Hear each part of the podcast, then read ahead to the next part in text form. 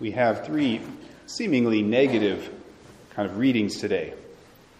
Koheleth told us that all earthly pursuits are vanity. Paul told us to put to death then the parts of you that are earthly. And Jesus, well, he told us that parable about the bigger barns.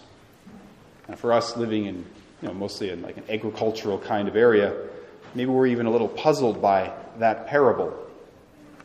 Because the wealthy man did what seemed to be prudent. You know, his fields were producing more than he could store, so he just increased his storage capacity. I know in some particularly good years, there hasn't been enough storage for the grain all around North Dakota, and so you see it piled up outside in big mounds. Uh, anywhere they've got room, they just pile it up. So all three of these readings uh, seem today to say no. No to earthly pursuits of wealth, of health, uh, of pleasure, but not completely. And seeking these things is bad when they are pursued for their own sakes, as ultimate goods, as really as idols.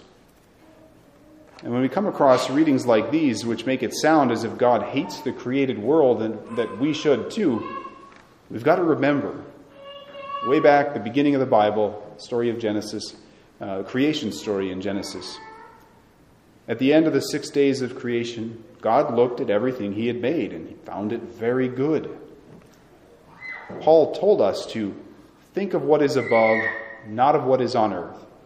But we do need to remember that the earth itself, all of creation, is good. It's very good.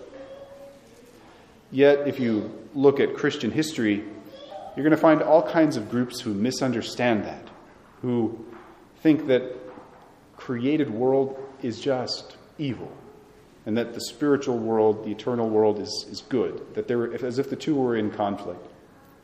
Some groups even see married love as something evil because it's so earthly and physical.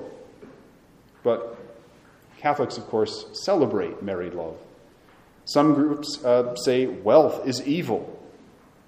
Paul once wrote that the love of money is the root of all evils and that some people in their desire for it have strayed from the faith and have pierced themselves with many pains. Yes, but notice, it's the love of money that is the root of all evil, not money itself. Catholics see wealth as a blessing when used rightly.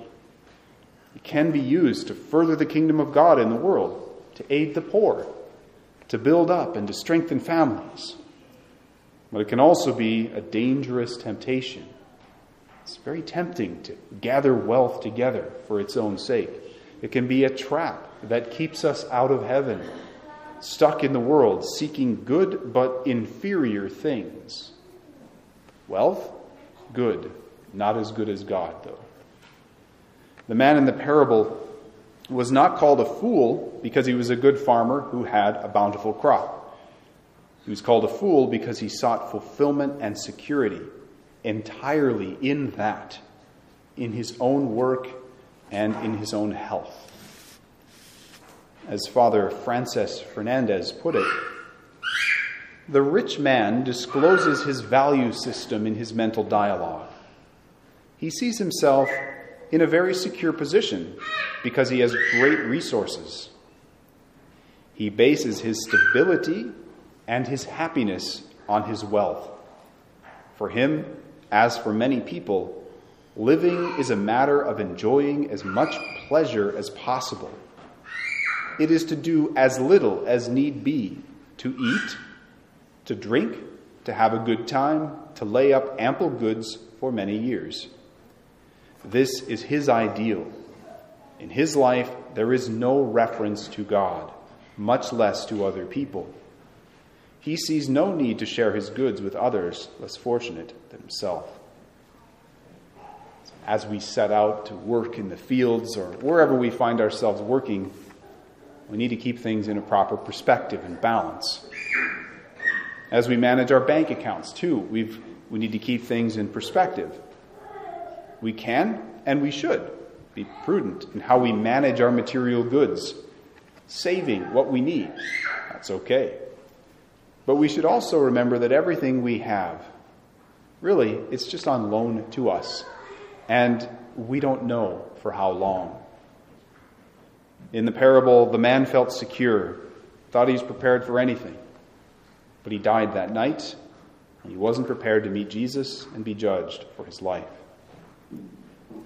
The collect, which is the opening prayer for last weekend, the 17th Sunday of Ordinary Time, I think it sums this up nicely. It said, O God, protector of those who hope in you, without whom nothing has firm foundation and nothing is holy, bestow in abundance your mercy upon us, and grant that with you as our ruler and guide, we may use the good things that pass temporary material things in this world, in such a way as to hold fast even now to those that ever endure the spiritual goods, eternal life. We should use the good things that pass, uh, these temporary things in the world, in such a way that we stay on the right path to heaven. So, really, it's all about balance. The Catholic understanding is that all created things are good, not as good as the God who gave them to us. We say yes to the good of creation and no to the excessive attachment to it. So it's okay to build bigger barns and bins if we need them. I just hope that the farmers putting grain in those bigger barns and bins remember what's ultimately most important God, eternal happiness realities that don't depend on the things of this world. So, may our wealth and work serve all of us on the path to eternal life and not be a hindrance to it.